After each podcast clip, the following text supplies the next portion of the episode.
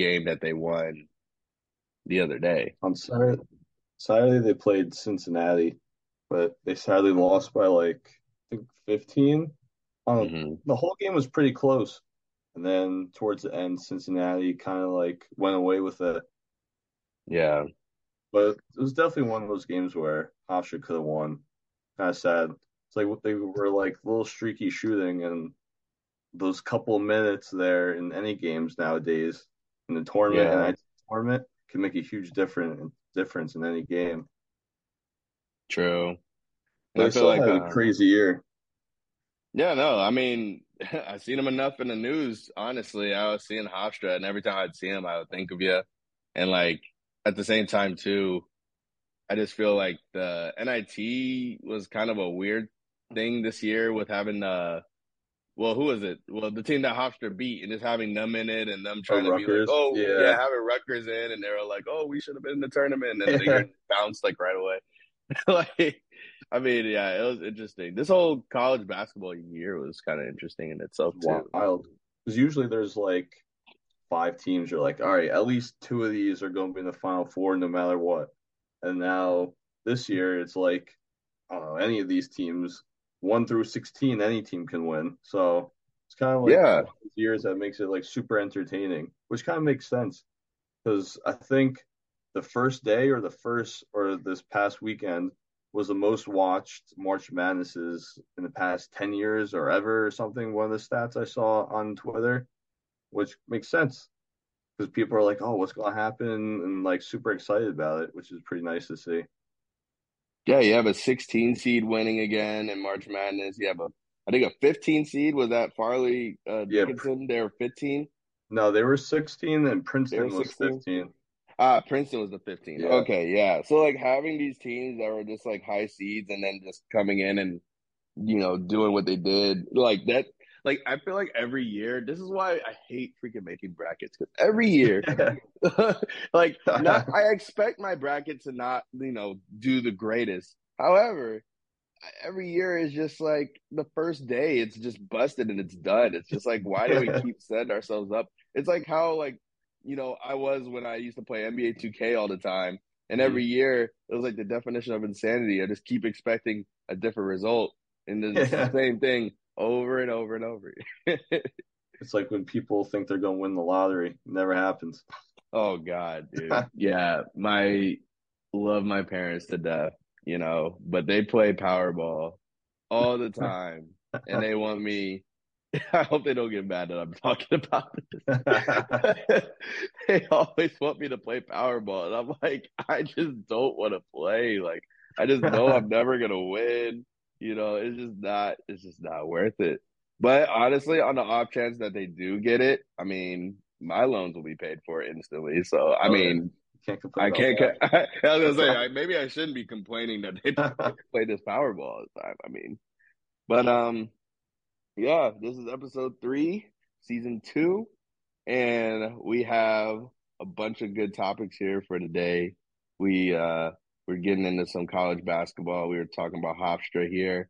Um, and I wanted to get into a little bit about Marquette because we don't talk about college basketball a lot here on this podcast. We're primarily NBA. However, in the spirit of March Madness, I figured we should talk a little bit about it because why not? Uh, Marquette, Exactly. Marquette, what the hell? I'll just I'll just leave it there. What the hell? Shaka Smart is one of my favorite coaches. In the last couple of years, he's been he's been doing pretty rough, which I feel I Yeah, feel bad for him though. But he's a good coach. But I don't know, just a play here and there the last couple of years can really makes a difference. yeah. I mean, I want to find the stat because I thought first off, I thought it was in horrible taste because ESPN put this stat up about Shaka Smart. Here it is. It was Shaka Smart has now lost eight of his last nine games in the NCAA tournament. This came a day after, actually, this came the same day that they lost. But I'm like, okay, there was no need to post that one. Yeah, And two, like, I don't think if you're outside of Marquette, I don't think, and first off, any college basketball fan that loves, you know, college basketball, they respect Shaka Smart no matter what. oh, 100%. I mean, everyone knows that he's a great coach. But I think it was a poor taste of ESPN to post this because one, this man has turned Marquette around like instantly. I mean, mm-hmm. this team, it, this team, when they lost Marcus Howard, I thought it was done. I thought like, oh well, we're not we're not going to be good for another however many years. And then year two, this man make wins the Big East, best regular season turn uh uh, uh record for Marquette, and I don't know how long. Um, probably since D Wade and them. team with Dwyane Wade. Yeah, exactly right. And then you also have uh the first Big East tournament championship in school history. Like, and he take us as a second seed into I think that was our highest seeding placement in March Madness in school history. So, so and that's year two. That's year two. Yeah. And they wanted to post that, and I was just like, ah, that's kind of lame. And I, you know, respect to uh, I forget his name, but he was uh really our one of our best prospects too on Marquette. Uh, he's a big man. Uh, he he responded. He was like, "Why would you even say this? That Shaka's the best coach I've ever played for." And you know, he went in to defend his guy, and you know, seeing that from the best player on the team or one of them at least, like that said a lot. But the game itself, again, what the hell, man? Like our, uh, I think his last name is Kolek, I believe. Um, again, I'm not a big college basketball guy. However, I did watch that game and I did watch enough Marquette basketball to at least speak on this. And that our, that player, he was Big East, you know, player of the year, and respect for that. I mean, he was balling through the whole season. However, that last game, man, I believe he had six turnovers. Uh, you know, we just looked shaky on offense. Our defense was great, but offensively, we just couldn't put the ball in the hoop. But they were they were equally clamping us up too. So mm-hmm. I just wonder, like, why, like, why we just kind of got clamped up by Michigan State all of a sudden. Like, even even Michigan State, like, they led the nation, I believe, in three pointers, and we were able to lock them down and we still couldn't find our own like ourselves throughout that whole game. It was kind of weird. Did you get a chance to watch that? I saw a little bit of it, but okay. I saw a stat like everyone thinks of three point shooting because obviously because of the NBA, but throughout the entire tournament, I think if you combine every game and every team, they're shooting like thirty percent or under thirty percent. Yeah, which is terrible. But which goes back, you see more defense in college basketball and especially for Marquette, like Tom Izzo has so much experience, and like um, but it's kind of not really an unfair matchup, but you can't really say at this point in the season. It was probably like a tough draw for Marquette to go against a team like Michigan State because I think they're a little bit older too.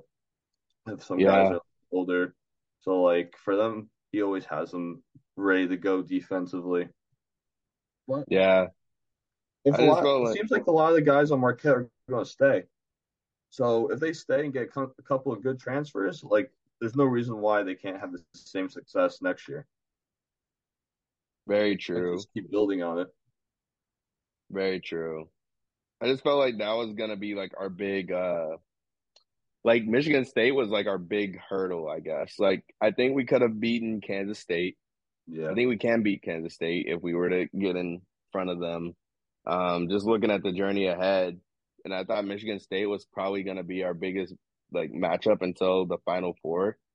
Um, and it was just kind of made for us. I mean, because we would have had to if we got past Michigan State, Kansas State, we would have ended up playing the winner of FAU and Tennessee. And you know, again, I think those are both winnable games. 100%. You know, at least we didn't have to go against like Alabama or Houston or anything like that until uh, you know the Final Four and I had us going to the Final Four playing Alabama in at least one of my brackets, um, which I had us losing. But, um, but yeah, I mean, that was just something about you know Marquette, just watching them. I just thought it was interesting, like seeing them play, and you know, there was a point there during the season too where I got to watch them play Creighton. And surprisingly, Creighton is also still going and in the Sweet Sixteen. Yeah.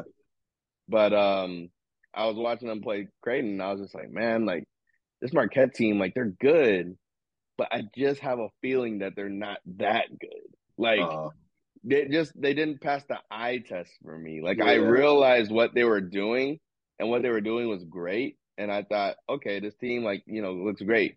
But on paper, even like looking at like the first off, we were a very undersized team. We were Yeah. super small. Like our our our center was a six eight, you know, guy. Six eight, six nine. and surprising in college, that's really small too. Yeah, you know, and we, we were just like banking on him to kind of clean it up. And that's what beat us. That's what really hurt us against Michigan State because they beat us up with size. Like Mhm. as soon as they were able to rebound, um, limit us to one, sh- one uh, shot possessions, like that was pretty much the end of it for us. and you guys like to play fast, so if you guys are one shot and done, that kind of throws off all your rhythm. Right. Yeah, 100%. So, but yeah, I mean, all in all, it was a great season for Marquette. And like you said, we're going to be right back next year. And, uh, you know, I'm definitely looking forward to it. So Yeah, maybe Um, they'll play at Hofstra next year. that would be, man, if they play Hofstra, I mean, that would be interesting, dog. I mean, you guys would have to come to Milwaukee. You would have to come fly over to Milwaukee, man. Yeah, We'll go get we'll go get some seats to go to the game. But um get into some NBA stuff. Um well first, I guess since you chose last time, let me see what the topic should be. I guess because I like LeBron and I'm very biased when it comes to him these days. I want to talk about the Lakers because what they've been doing. Well, first off, let's go back to that Houston like game. The fact that Anthony Davis sat, I still, I'm, I don't think I'm quite over that yet. I mean, what do you make of that? bro, that might be one of their worst decisions ever. It might be the reason why they don't make the playoffs, which is insane. Yeah, Bro, yeah, I agree. had to have played that game because you know he's going to easily get 20 and 10, and that's going to be huge against a young team that finally has a game. They have a game to play for. So, oh man, that's rough for them. And I wonder if we're getting like a little ahead of ourselves, but I wonder if the Lakers told LeBron to get that plasma, whatever it is, into his foot to make it Mhm. heal faster, just so he can be back for the playoffs quicker. Because at first they were like, "Oh, he's gonna be out for three weeks," and then all of a sudden it was like he's out indefinitely. And then they're like, "Oh, he's probably not coming back the regular season," and all of a sudden he's like, "Oh, he might be back soon." So like that makes no sense, especially when you're that old. You're not gonna be able to heal like in two seconds. So it should either be one thing or the other, not like yeah. this up and down craziness. Yeah, no, I agree, man. I mean, just seeing AD, like it's like you said, like that could have been, that could be the reason why they don't make the playoffs. And if that happens, oh my God, if that happens, AD, is- there's no coming back from that, man. The only way you can come back from that is if you win them another chip yeah, because people already don't take your 2020 championship seriously, unfortunately. Like they give it, they give the nod to LeBron, but when they think of AD, like it's kind of as if he doesn't have a ring. Like I don't know why, yeah, but it's kind of as if like we just kind of disregard the fact that he that, that that he was hooping that year and that he has a championship as, himself. But shout out to Austin Reaves, man. He had 35 uh, last night, and you know, former Wichita State Shocker as well. He was there for a season, and um, ended up, you know, graduating or not even graduating, but he ended up going to Oklahoma after that. But you know, I remember in college that dude used to be just considered a sharpshooter. He was only a sniper. He couldn't really handle the ball too well or none of that. Man, the moves he was putting on last night, like that dude was back pass. That was nice. Man, he he- he's turning into more than just a, a, a shooter. He's turning into an all around scorer and player, and he could defend. And he's like, you know, he doesn't look like a guy that should be like elite like this. He kind of goes against the rule that I talk about, where you have to be elite to be like this sort of player in the NBA. Like he goes against that.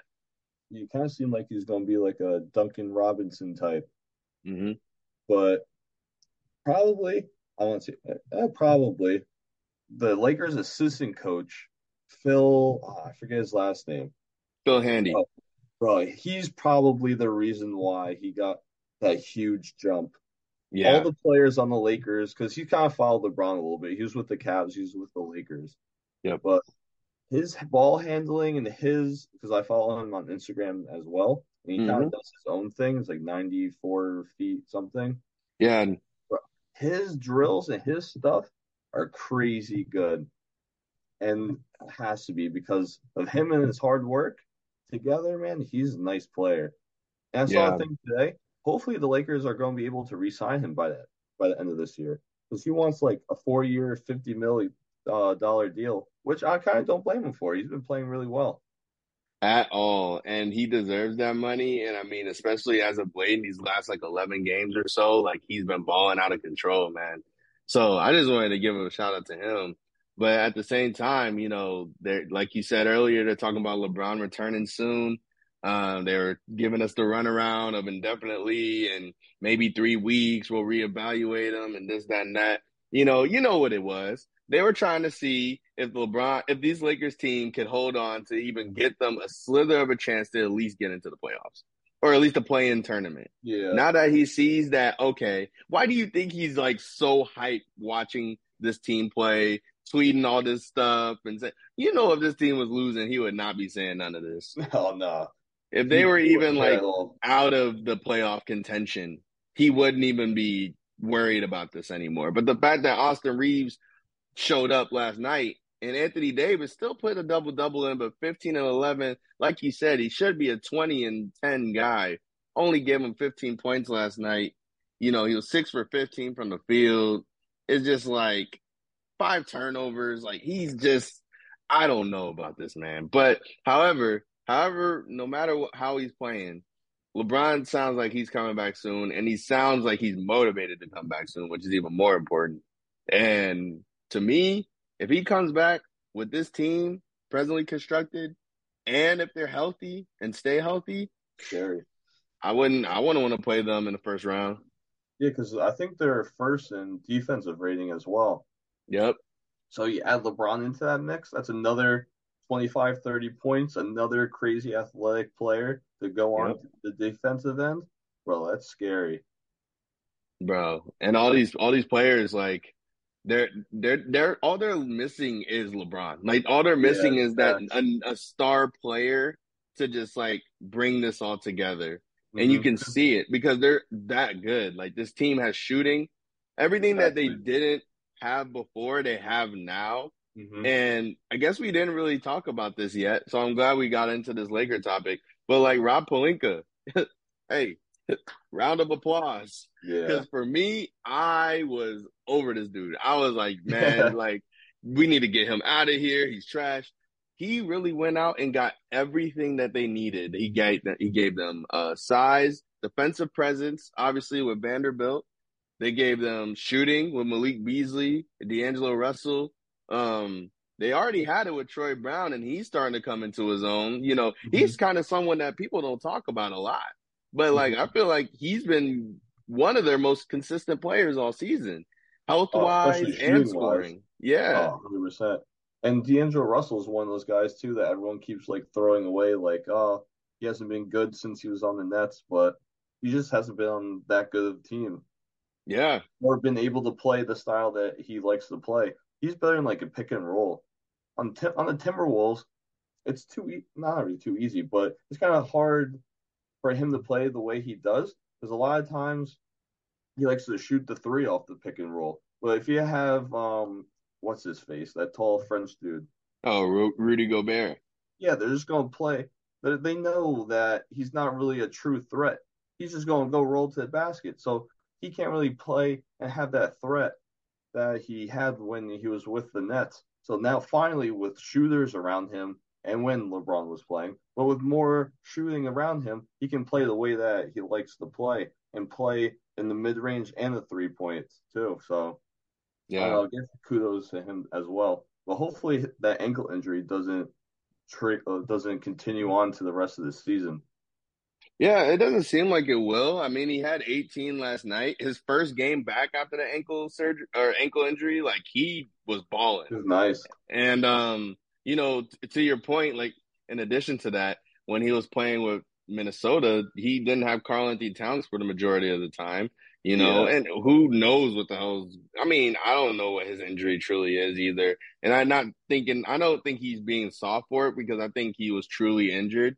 But I mean, it's been quite some time since they had KAT. But then this experiment experiment of having KAT and Rudy Gobert on the floor at the same time, and then thinking that that's gonna help uh, D'Lo flourish, like no, that was never. I think everyone that saw that trade happen was just like, okay, like we understand that like Rudy Gobert is a great defender, even though he's not really showing it this year. But Yeah. we sh- we understand that he is that. But having two of these guys in a in 2023 NBA, Makes no sense. yeah, that wasn't gonna make no sense. So again, though, I just want to give a round of applause to Rob Pelinka, man. Like he really he really did that, like for real. And Yeah, I want to see what they do. Yeah, we want him to make other trades that were nowhere close to as good as as this. This was literally the perfect trade for them that no one thought was ever going to come. Facts. But now they got to make sure they re-sign them, which is a whole nother story. But Hey. it seems like they want to resign D'Lo, which makes more sense. Because I'd rather have D'Lo than Kyrie, honestly, for that situation. Because he won't be as much of a distraction. You know what? You just made you just triggered something in my head. So say they sign and so is D'Lo in a contract year? Yeah, Okay. Say they man, they signed D'Lo. Kyrie Irving is also a free agent. Say LeBron uh let, let's go LeGM puts his GM hat on, goes into Rob Pelinka's office and says, "Yeah, you know, I get that D'Lo, you know, great guard, you know, whatever, but he ain't no Kyrie Irving." And he starts being like, "Oh, but look what me and Kyrie did, what seven years ago." And you know, I can see LeBron banking on his relationship with Kyrie, which still isn't even great, hmm but just banking on his basketball relationship with Kyrie and and and messing this up. I beg the GM to not mess this up because I hope he sees what he got right now and says, you know what? Kyrie is a generational talent, but we don't need that. We have this team chemistry. If we b- keep this team together for another season, we might be seriously like, cha- like we might be the favorites next year. yeah. And I don't know, maybe who knows? Maybe after the Westbrook trade, Rob Pelinka is like, "Hey, I'm not listening to you anymore. I'm gonna do Oh, what I'm man. do." I think I think that would that's what the Lakers need. I think they need to take a page out of um a page out of Pat Riley's book for when he when LeBron was in Miami. Big reason, you know, reportedly as to why LeBron left because he didn't have that control of the organization like he wanted to get certain pieces around him because you know everyone saw it saw it. He was Oh, very uh disgruntled with Miami in his like final days there because you know the team was getting older, D Wade's knees were shot, and just the people around them weren't playing the same as they were in the past, and they didn't make the moves that they that he thought that the team needed. So you know, but either way, not listening to LeBron and not giving him all that power maybe is the better uh, way to explain that was what got them ultimately to championships. So I don't know. Maybe what the. Lakers need to, yeah, maybe the Lakers need to do the same. Oh, 100. I think after this crazy trade that they made to make their roster a lot better, I think Rob Pelinka has a little bit more power than LeBron right now. Yeah, Because at the end of the day, the Lakers have LeBron under contract. So, hey, if LeBron asks for a trade request like KD did, they're going to get a ton in return. So it's not like it's a lose lose for them. Plus, they still have Anthony Davis and D'Lo if they resign him, which it seems like they probably want to and will. Then, Mhm. hey, not too bad. It's not like they're going to be in the lottery again. So, hey, they got the power. So, might as well just see what happens. and LeBron doesn't have as much time as KD. Like KD still has Yeah. like a solid five years left you know, to be a, Yeah, an elite easily. player. And you got LeBron, who, I mean, And maybe he does too. yeah, I know. I, I don't want to put like a timeline on him, but you know, in, in, in reality, you know, in a perfect world, let's say that in a perfect world, you would think LeBron has probably a good, honestly, like a good year left, but Mhm. it might be two, it might be three, it might be Yeah. four. Who knows? So Whoever German doctors he's been going to, I, I'm starting to go to them, dude. for real, for real, man. But you know, speaking of uh injuries, I guess with LeBron, um, Ben Simmons, who's been back and forth with injuries all season, also just the lone the lone ranger in uh Brooklyn after the whole debacle with their big three. Uh, just seen a report the other day that him and Clutch Sports uh, parted ways. Um, I thought that was something that sent a message to me that there was change coming, or that Rich Paul saw something with Ben Simmons, as in like, you know what, this guy's not worth it anymore, and that that's just that was my thought process when I saw that report. I, I'm mm-hmm. interested to hear what you thought when you saw that they parted ways. Yeah, not too many guys have left Clutch Sports so far, even though they kind of That's like a, started. another So reason, that's- yeah. That, that's kind of big, but kind of like weird timing too, because he's not in the contract year for a couple more years. right. But sometimes though, like the agents kind of like feel out from other teams, like if he should be traded or not. Because um, I knew like before, I guess his injury or back problems or whatever you, I don't know, whatever you want to call Mental it, him just health. not playing, Oh, playing yeah, yeah. that he wasn't going to be in the Nets rotation anyway. So I feel like him saying his back or his knee or whatever was hurt was a better way of just being like, hey, I'm getting benched. Because if the Nets bench him, especially now with him being, I guess, all the only All Star, if you even want to say it, even though he's nowhere close to playing as an All Star this year, that Mhm. maybe his draft, not his draft, his trade stock goes completely down, which obviously the Nets don't want that to happen. So I don't know. It's kind of weird, Yeah, but I wouldn't I, be uh, surprised if he gets traded. Yeah, I I would be surprised because I feel like he's honestly done. And if he does get traded, I think he gets waived. Um, I don't think that uh he'll be there in the league for Yeah. much longer Or might be too much putting up the stats. Oh, 100 percent. He's definitely like he's just going through the motions. Like he makes some like good passes and stuff, but he jogs. He's not aggressive. Like he's okay on defense. He's not the defensive player that he was on the Sixers. So like like what there's no advantage from him being on the team, especially when you can't shoot. Like if you can't shoot, you have to play insane defense or do something to help your team win. And he's been doing none of that. Like any player in the NBA can make good passes. So just to say that really isn't about today. Couple months. Yeah. I think um another thing too to the Simmons situation is that, you know, he it sounds like he signed or is expected to sign with a new agent. Um, this agent represents Jimmy Butler, who is a former teammate of Simmons. Now, in my head at first, that's what I was gonna say. In my head at first, when I read that, I was like, okay, like this better not mean what I think it means. This better not mean Miami is looking to trade for Ben Simmons. And Yeah, you know, not saying like for Jimmy or anything, but just like in general, General, because once yeah. you see the, the that's the interesting thing about the NBA, you really have to pay attention to to who they're signed with, because Yeah. as agents, because that's a big role. Because those agents they have connections and relationships with specific GMs, specific 100%. teams, and you know, obviously, if someone signed with Rich Paul and Clutch, you're instantly going to be like, okay, who is going to the Lakers next season? yeah.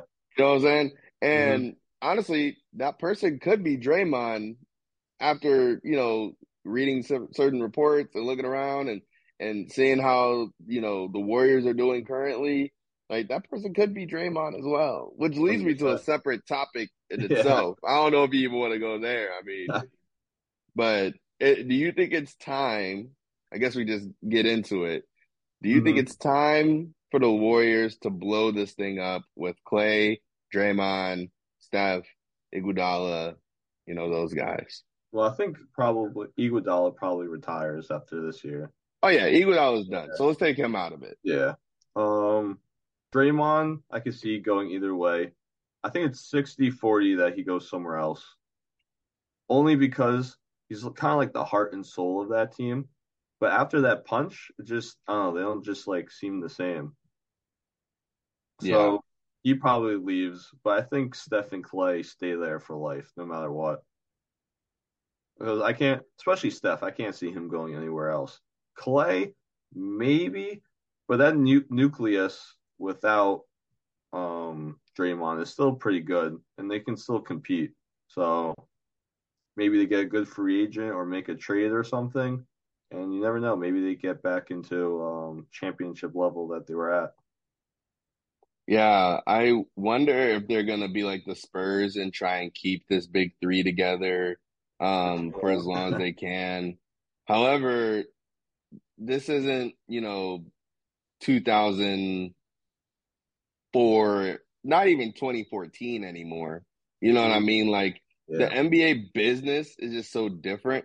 I remember saying this years ago, but the NBA is literally meant and I saw it changing, and this is why I said it. It's literally meant for these teams to not stick together as long as you know teams used to in the past. Like mm-hmm. you're not gonna see a lot of legacy players that stick with one team and one organization for their entirety of their career like that anymore. Like that's just simply not how the NBA works. And maybe that even goes into Damian Lillard and his comments that I was telling you beforehand, like with JJ talking about, you know, this whole culture of winning in the NBA and how everything's kind of like microwaved. Like you have to, you know, win now, or you know, if you don't have a championship in, in general, you're, you know, insignificant in NBA history, which is not true. Um, I mean, so just looking at the Warriors for me, I think it's time to blow it up. However, um, I think the chances of Draymond leaving are maybe even higher than 60. Um, only because like that punch, dude. I was one of the people saying that I didn't think it was gonna be a big deal. They're still the Warriors at the end of the day, yada yada. Man, that that dude just doesn't have a voice in the locker room, man. Like it's not the same. You know, he was able to even talk, you know, you know, in a spirited way to Kevin Durant when Kevin Durant was on the team. Mm-hmm. He can't even speak to Jordan Poole. Yeah. You know? Yeah. Like and, and now wasn't just like a punch. That was like I'm like you really like hurt. Yeah, it was just it, there was disrespect, and once disrespect comes into it, because words is one thing, but once you yeah, act yeah. on those words, yeah, like it, it, it just changes everything, man. And there there's no respect there for Draymond, and you know it's already hard enough when you're a younger player. And yeah, maybe Draymond was winning these championships or whatever, like before they got to the league.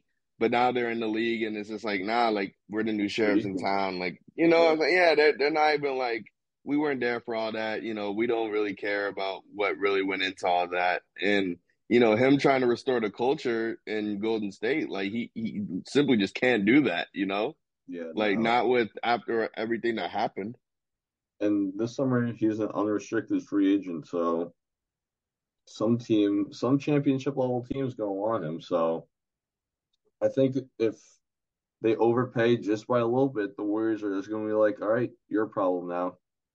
We're not gonna yeah. pay we're not gonna pay over X amount because since they already have a ton of players and they're over the luxury by a lot, that maybe they can save a little bit from that have Andrew Wiggins get into that role or draft someone or trade for someone to go into that role. So, hey, same thing as before. You never know. And NBA is one of those leagues where anything can happen. And you can't really be surprised if anyone gets traded. Yeah, he's a super smart player, and like I think that is he like he's underrated in that aspect where like intellectually he's actually a very smart person and player. But like Dillon Brooks had a little bit of a point, even though he said a lot wrong. But one of the things that he said was right was like we don't really know what he would look like outside of having the two greatest shooters of all time on his team. Like you put him on a team that can't shoot as well and whatever, like what's what does he do statistically that will help this his team? And maybe his role turns into more of like a leader and also just a defensive presence. But Well, then you just don't look to him to like ex- you don't look to him for any sort of scoring or anything else really. well, we kind of saw that after um after the Raptors series, once they lost the finals, when Klay and Steph were hurt practically for the whole year. They were the two they got the number two pick the next year. They went from being in the finals to getting the second pick to going back to the finals. That's very And true. his stats really weren't that great either, especially around a lot of young guys. And that could have been a time frame for him to work on his game, to try out new things, because he knew there was you might as well expand your game, expand your range, or do try to do other things that you might not have done with Klay and Steph, but maybe over the course of the year got comfortable with it and added it into the offense. But clearly that didn't happen. Yeah. I mean, that that little uh stint of that 2020 season pretty much like Yeah, that was that's like kind of like an extreme situation too though, you know, like they had nobody. true. Um, you know, But you saw Jordan Poole step up though. He was like, "Hey, I'm gonna take this opportunity," and he really expanded his game after that. very true, very true. I think I'm looking more so at like, you know, if he were to play in just a different system where there's other all-stars there, they're Oh, just okay, not stepping Klay. Because Okay. every team in the league essentially has some sort Mhm. of star or all-stars. Like Jordan Poole wasn't there yet. And that was their best player at that point in time. Mhm. That's why it was such an extreme situation, is what I'm saying. So, like, if you put him on a team, like, literally today, and you just throw him on, like, I don't know, like the Pacers or something, Mhm. and they have an all star in uh, Halliburton already, they have other players around him. Like, you know, like, I would like to, I'm interested to see how he does in that situation Oh, where, okay. You know, where he's Yeah, just yeah. not just like on an island. Because literally, I feel like even though Jordan Poole stepped it up, like you said, I feel like Draymond was still pretty much on an island of Yeah. like himself. Like there was literally nobody on that team that can potentially get these guys back to winning ways. That's fair. Besides Jordan, besides Jordan. Yeah. And maybe someone else that I'm you know I'm just forgetting about, but you know what I mean. What teams would you like to see him go to if he does leave the Warriors? That's a great question. I feel like um you know what's funny? He would never do it, but he would fit on the Grizzlies so well. But he would just he would just never do it. Nah. Like now, like that book is completely closed, especially as a free agent. He's not even looking at them. Like even if they were to offer him the money. If Russ and Pat Bev can be teammates one day, maybe maybe they can. One day, but next season, him and Dillon Brooks. That's fireworks, man. I think um you know, I think he would be able to help and honestly, like as I'm watching these two teams, he would help either one of these teams with the Mavericks and the Grizzlies. They're actually playing right now. I think he would help either one of those teams. I think the Mavericks need a defensive anchor because they don't have that. Um, and I think the Grizzlies could just use another. They they could use a veteran, yeah. um, and can use someone to whip them into shape.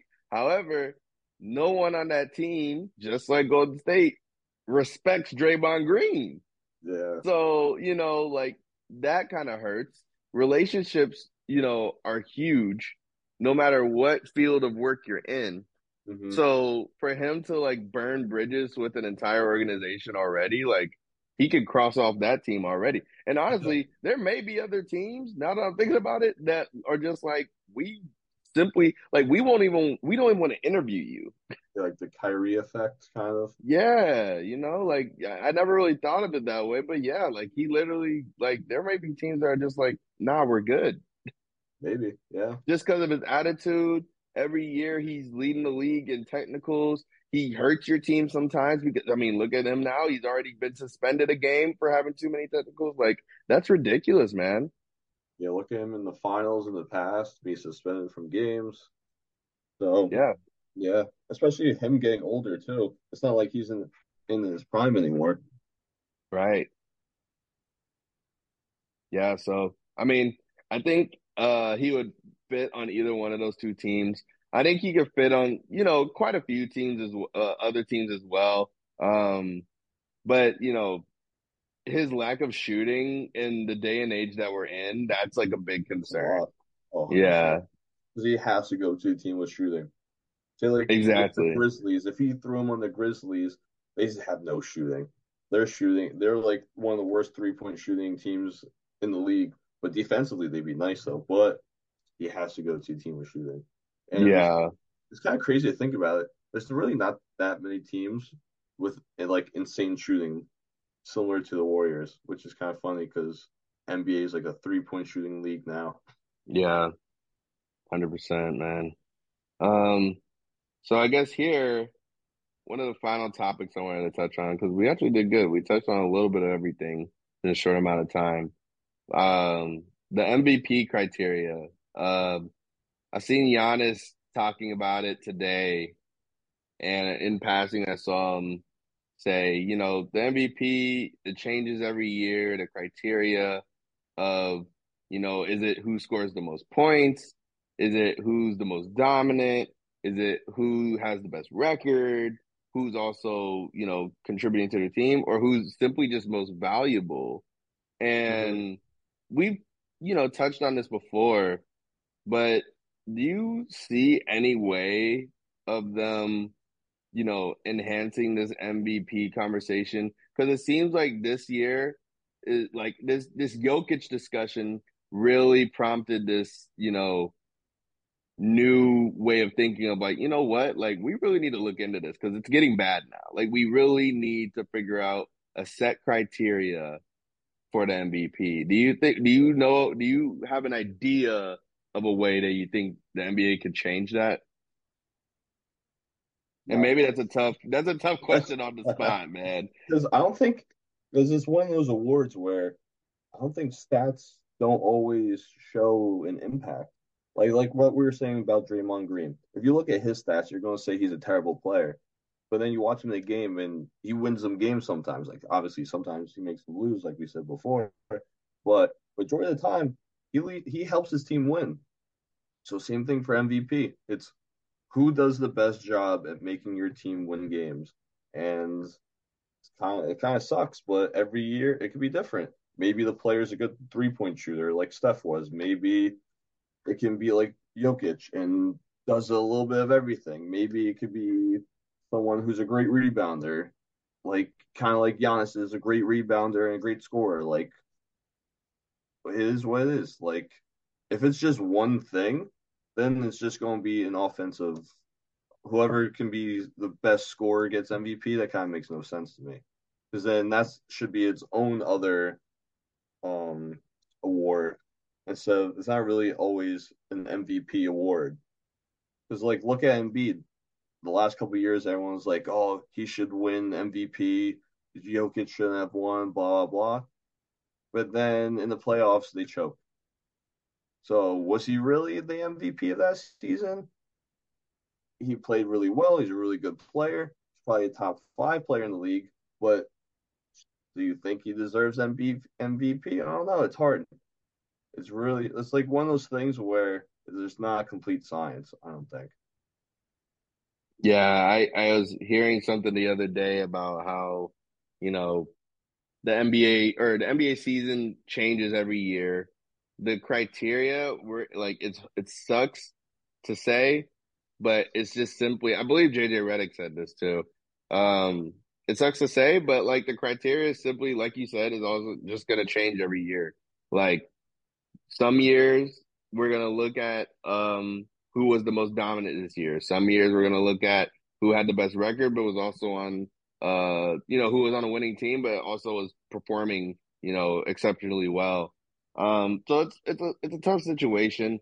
I think for me personally, if I were to say one way that we could change it is just allowing, you know, some form of I guess fan voting and letting that be more indicative of who wins the MVP. I think You the trust fans the fans more than like past players or something? Because I don't trust reporters at all, honestly. Maybe I like one I or two, but I think like I if you look trust at the All Star game more. or like the All Star games, they can't they have like they always vote for like some like random person. Like Right. D Rose was like top ten in All Star voting. Like I love D Rose, but obviously this year he's not an All Star type player. So and then it kind of goes down to kind of like who's in the bigger market. If you're in New York, you're probably going to get more fans to vote for you, type thing. And then it kind of goes into like like a popularity contest, kind of. That's true. And I guess like if we were to go that way, then LeBron would win every year or, you know, Yeah, something like that. I guess for me, I'm just looking at it like the fans like we complain all the time. There's never a way to make the fans like completely happy, right? yeah, exactly. Um, however, I think there's a way to weed out the fans that are doing like, you know, the D Rose voting and yeah, like not trying to catch D Rose astray, but you know what I mean? Like just like yeah, to weed out those fans that are just doing it just cause. Like I think there's a way to, you know, make the voting fan driven. Maybe not 100%, but a good majority and find a way to implement uh MVP voting that way. Um will it work? I don't know 100%. I just think it may be a way to fix it because the fans see it and we see that it's been three years of Jokic. And there was a year where, you know, I think everyone last season, really, everyone was like, Embiid, uh, Embiid probably should have had that one. Um, and I agree with you. I don't really trust the reporters either. I think they all have an agenda, um, for a narrative. And I think that's a big reason why the fan voting would mean more. And maybe you take the the reporters out of it and just leave it as former players and uh fans. Mhm. yeah. Would, yeah. If you combine the both, that'd be pretty good. And maybe Yeah. like have them like explain like two sentences, something. Be like, hey, I like his scoring more, or I like his efficiency more, or something. At least something. Yeah. hey, he led his team to the first seed in the West, and the other guy's the fifth seed or whatever, whatever random thing it is that year. Yeah. Have it make sense more than just checking off a box. Yeah, make it less multiple choice and make it more like explanation, not essay, but just a little bit of an explanation. Yeah, something. And then if they do that for like a couple years, then maybe after that we can narrow down a true like category and like how we yeah, then, figure this out. yeah, because from those one or two, three sentences of of whoever is the one is the person voting, maybe you can narrow down a certain statistic and be like fifty percent like scoring and twenty percent like their defensive efficiency, another ten percent of whatever. Right. and have it be like makes it like I said before, make it more sense. Right. Yeah. So who knows? Maybe the NBA needs to hire us so we can uh help them out a little Oh, yeah. bit. Um, but yeah, man. former players. I know, right? the one day contract. Give me a we'll get man. Give us. A, I'll take a ten day. 10 I'll day? take a two minute. I'll take a two off minute contract. but yeah, man. I uh, I don't got anything else for you. I don't know if you wanted to add anything, No. but um, yeah, seems like we uh got through everything pretty quickly here, and uh, we'll definitely be back next time. Appreciate y'all.